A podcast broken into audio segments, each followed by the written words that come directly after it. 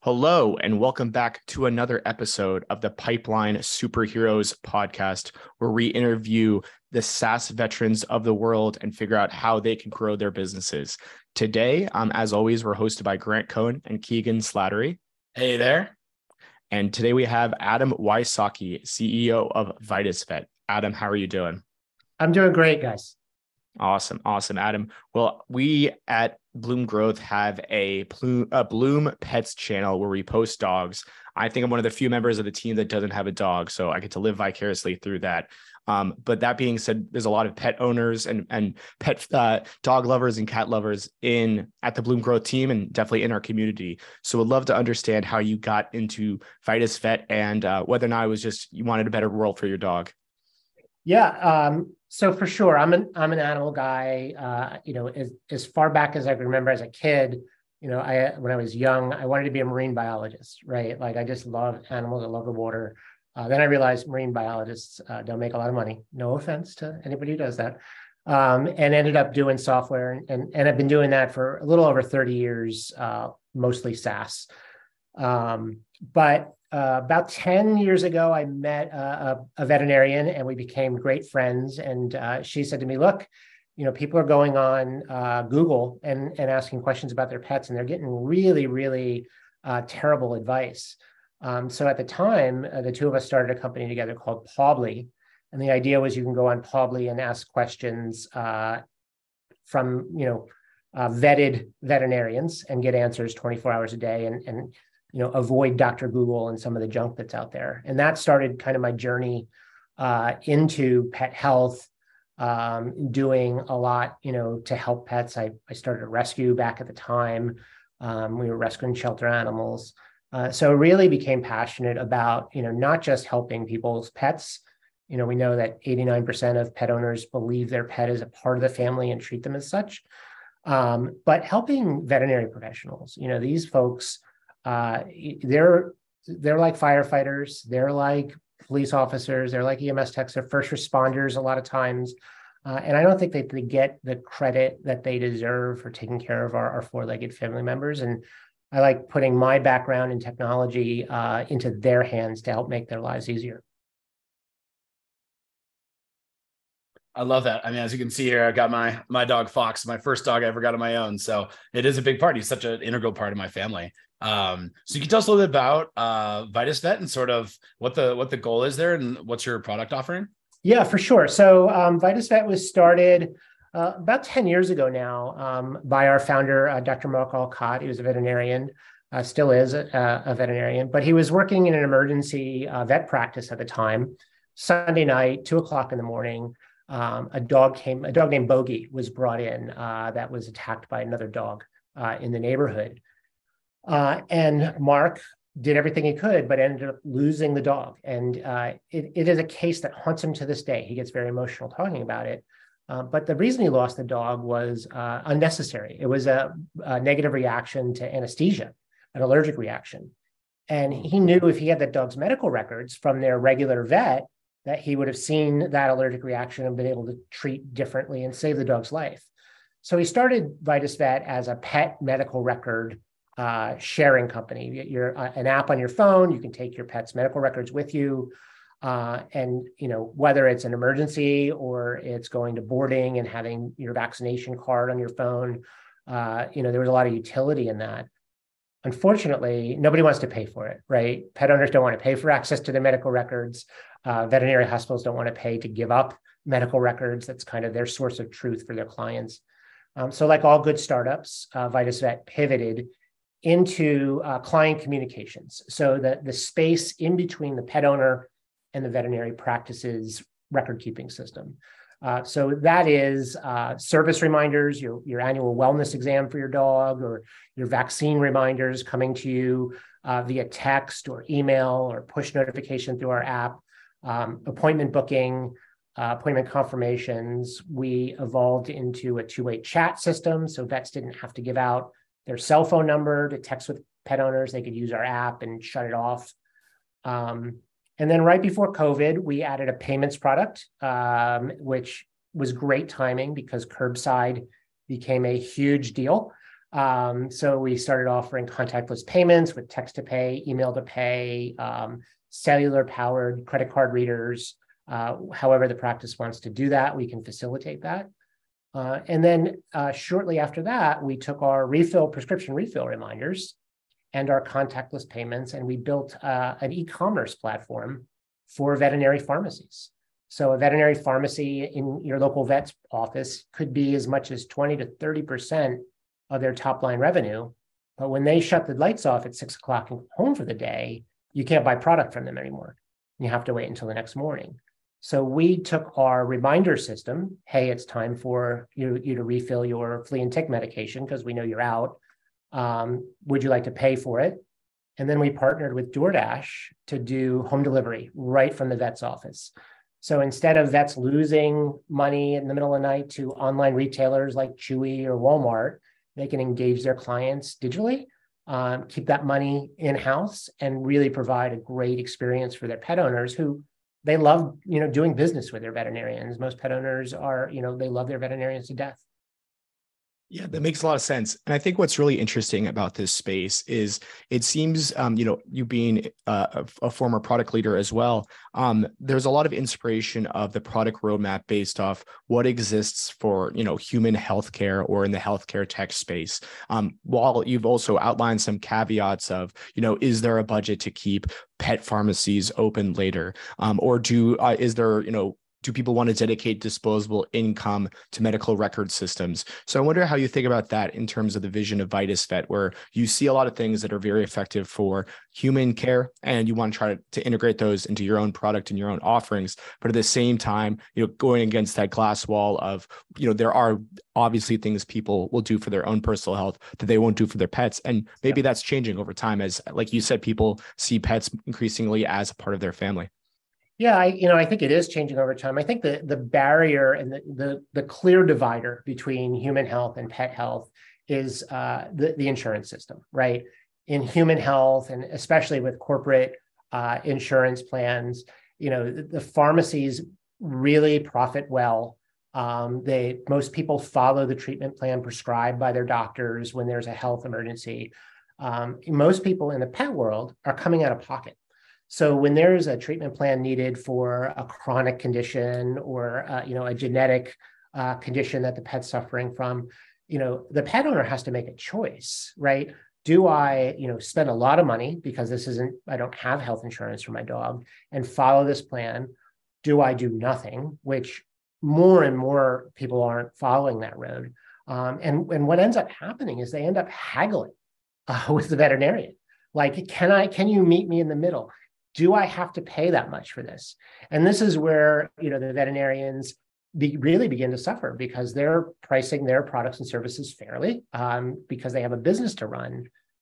But at their heart, at their core, they're there to help those pets. And, and this is a struggle. This is why we see veterinarians, you know, the, the stress, the suicide rate in veterinarians is twice the average population because they're under such incredible stress every day with that yin and yang, like that business, those business systems versus what their their ethos is, which is saving lives.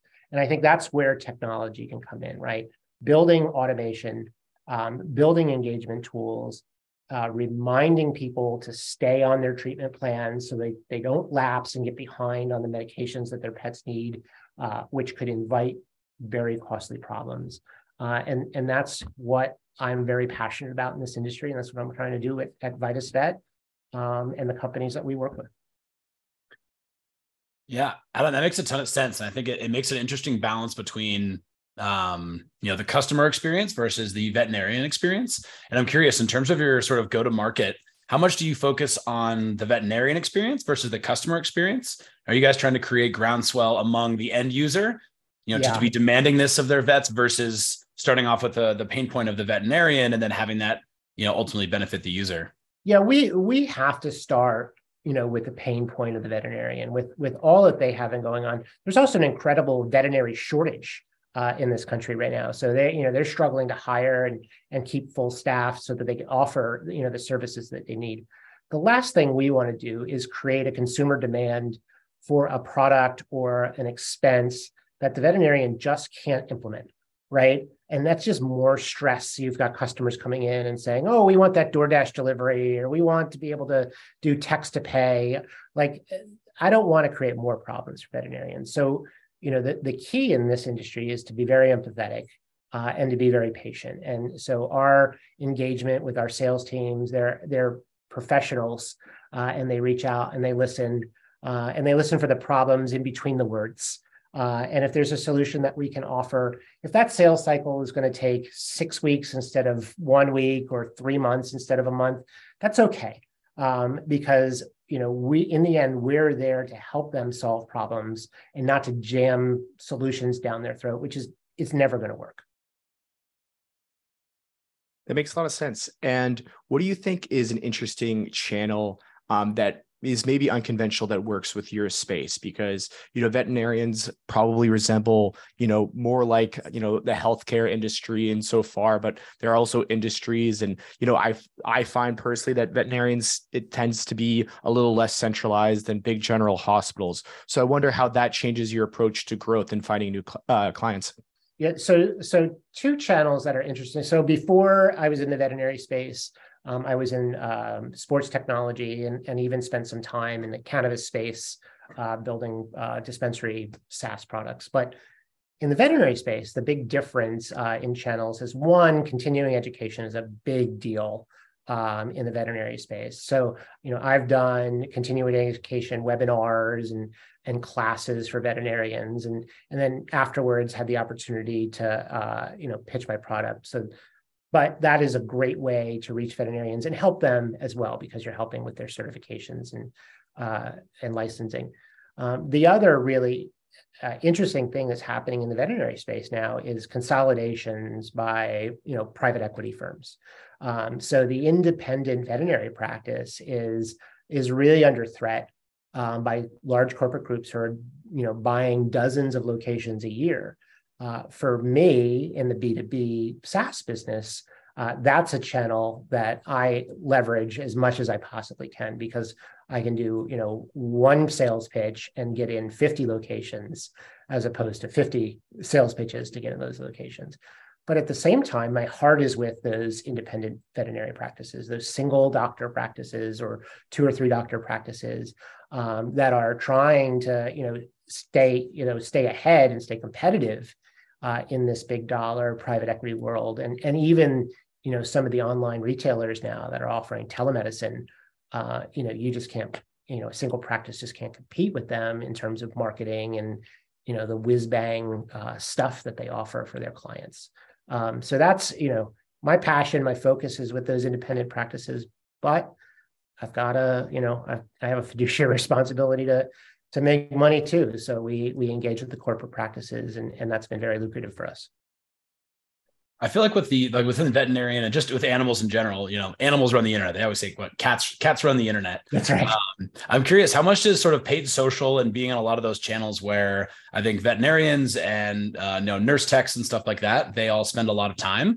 Um, is that a big focus for your team? Yeah, paid, paid social. It, it's really a tough one uh, in the space.